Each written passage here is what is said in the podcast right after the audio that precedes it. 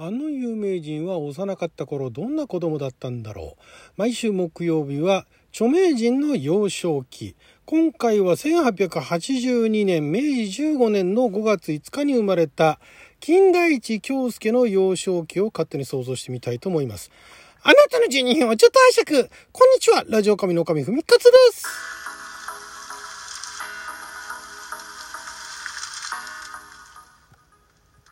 今日は2022年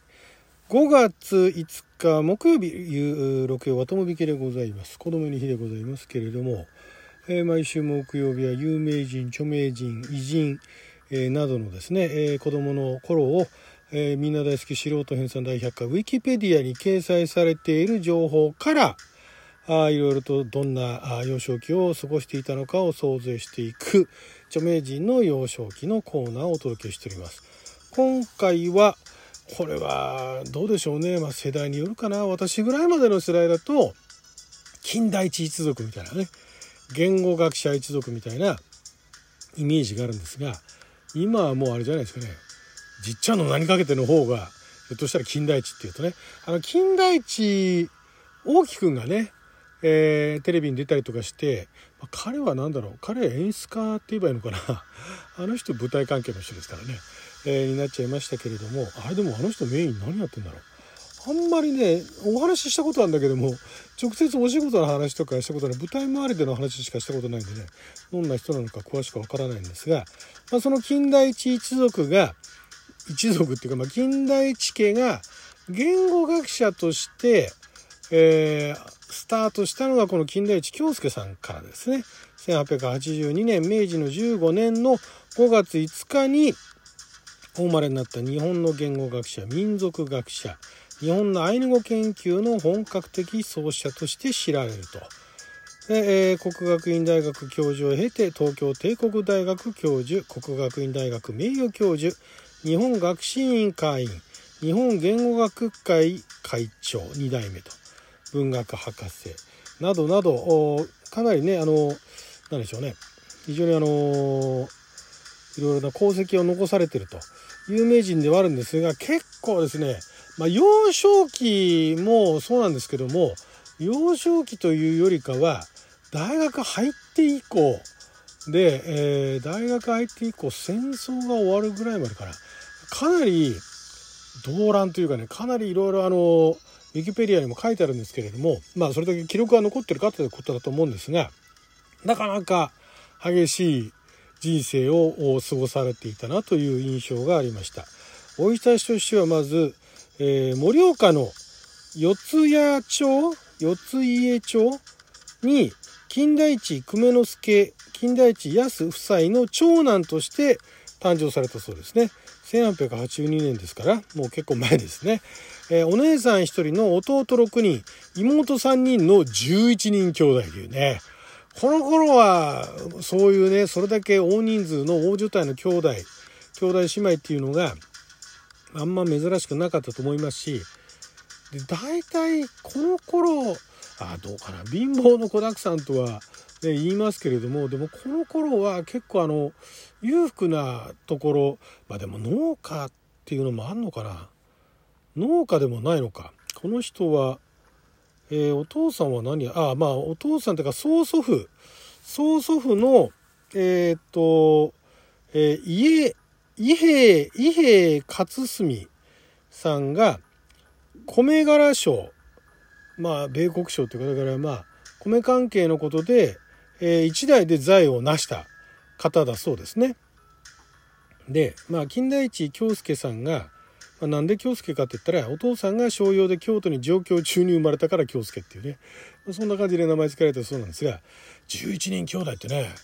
なかなか今だったらもう考えられないですよね。そんなに子供を育てるのをまああの育てるのも出産するのも体力いるしお金かかるし育てていくのも体力もいるしお金もいるしと。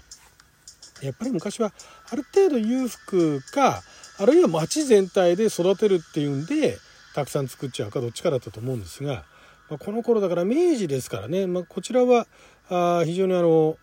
何ていうんですかお金持ちの非常にあの裕福なところで、えー、まあ、育ったと。大飢饉の時にその曽祖父のね、えー、伊兵衛勝澄さんなのかな、えー、が大飢饉の時に蔵を開いて町の人を上から救って南部藩の士分に取り立てられた名家だということなんですね。で、えっ、と、お父さ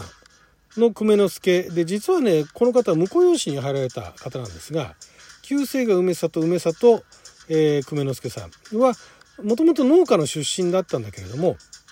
読み書きそろばんのほか、絵も上手だったと。再起間髪であったと。だからまあ非常に頭のいい方だったんですね。農家出身で、なおかつ、えー、頭もいいし、絵もうまいと。で、そんなところを買われて、えー、婿養子に、えー、なったと。安の婿養子。だから安さんが、あれでしょうね。えっ、ー、と、その前の近代一系の、なんでしょうね。お嬢さんだったわけですね。で安の婿養子になったんですけれども、まあ、あの、いろいろと才能はあったんだけれども、商売が下手だったということで、えー、任された事業がことごとく失敗していたそうなんですね。なんだけれども、その金田一家の当主で、叔父の金田一勝貞、えー、これはお母さんの安の長兄、安のお兄ちゃんなのかな？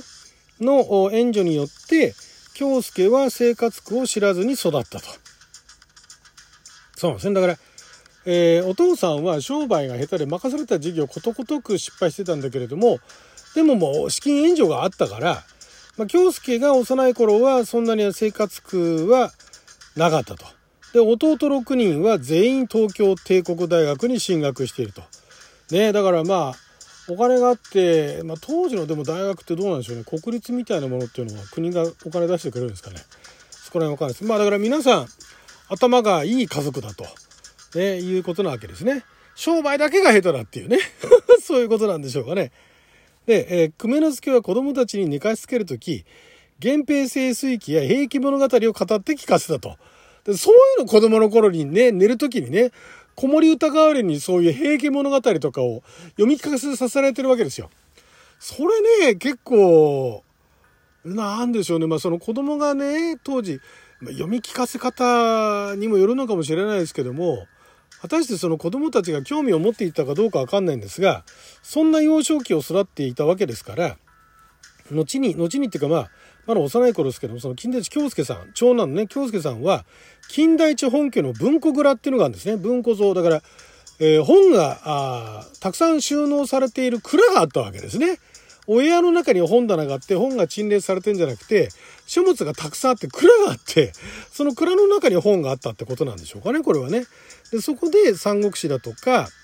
えー、幸雨本記、まあ、いろんなそういう、これはでも中国から日本語に翻訳されてんでしょうかね、を読み吹けるようになったらしいですね。だからまあ、あのー、若くしてあの文学少年になったっていうことなわけですよ。文学少年ってでもまあ、当時の子供からすればどうなんですかね。そんなに簡単にあの三国志が読める環境っていうのはなかったかもしれないですけれども、明治時代ね。なんだけれども、ただそういう、だからお家にたくさん、今で言うと、まあ今そんなにね、ブルーレイが買えないっていう、まあご家庭もあるかもしれないですけど、まあ今以上にそのブルーレイが買えない人が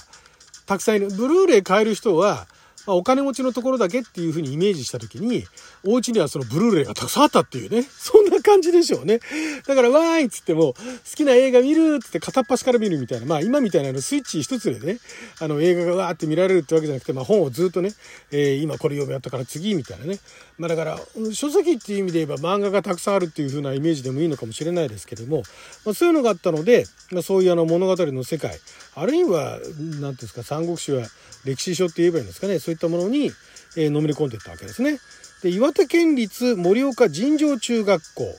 えー、在学中に岩手県立盛岡中学校となり現岩手県立盛岡第一高等学校に進学しますと。で、えー、盛岡中学時代は自宅のランプから引火したぼやを消そうとして手を怪我したのが原因で中指と薬指が曲がらなくなり得意だった絵は諦めますます文学に熱中する。これお父さん譲りで絵うまかったんですかね。で、結局文学に熱中したわけですよ。で、これ中学校っていうのは尋常中学校っていうのが、今の中学校とは入学時期はほぼ同じなんですけれども、えー、卒業が今中高で、えー、3年3年じゃないですか。尋常中学っていうのは5年生だったかな？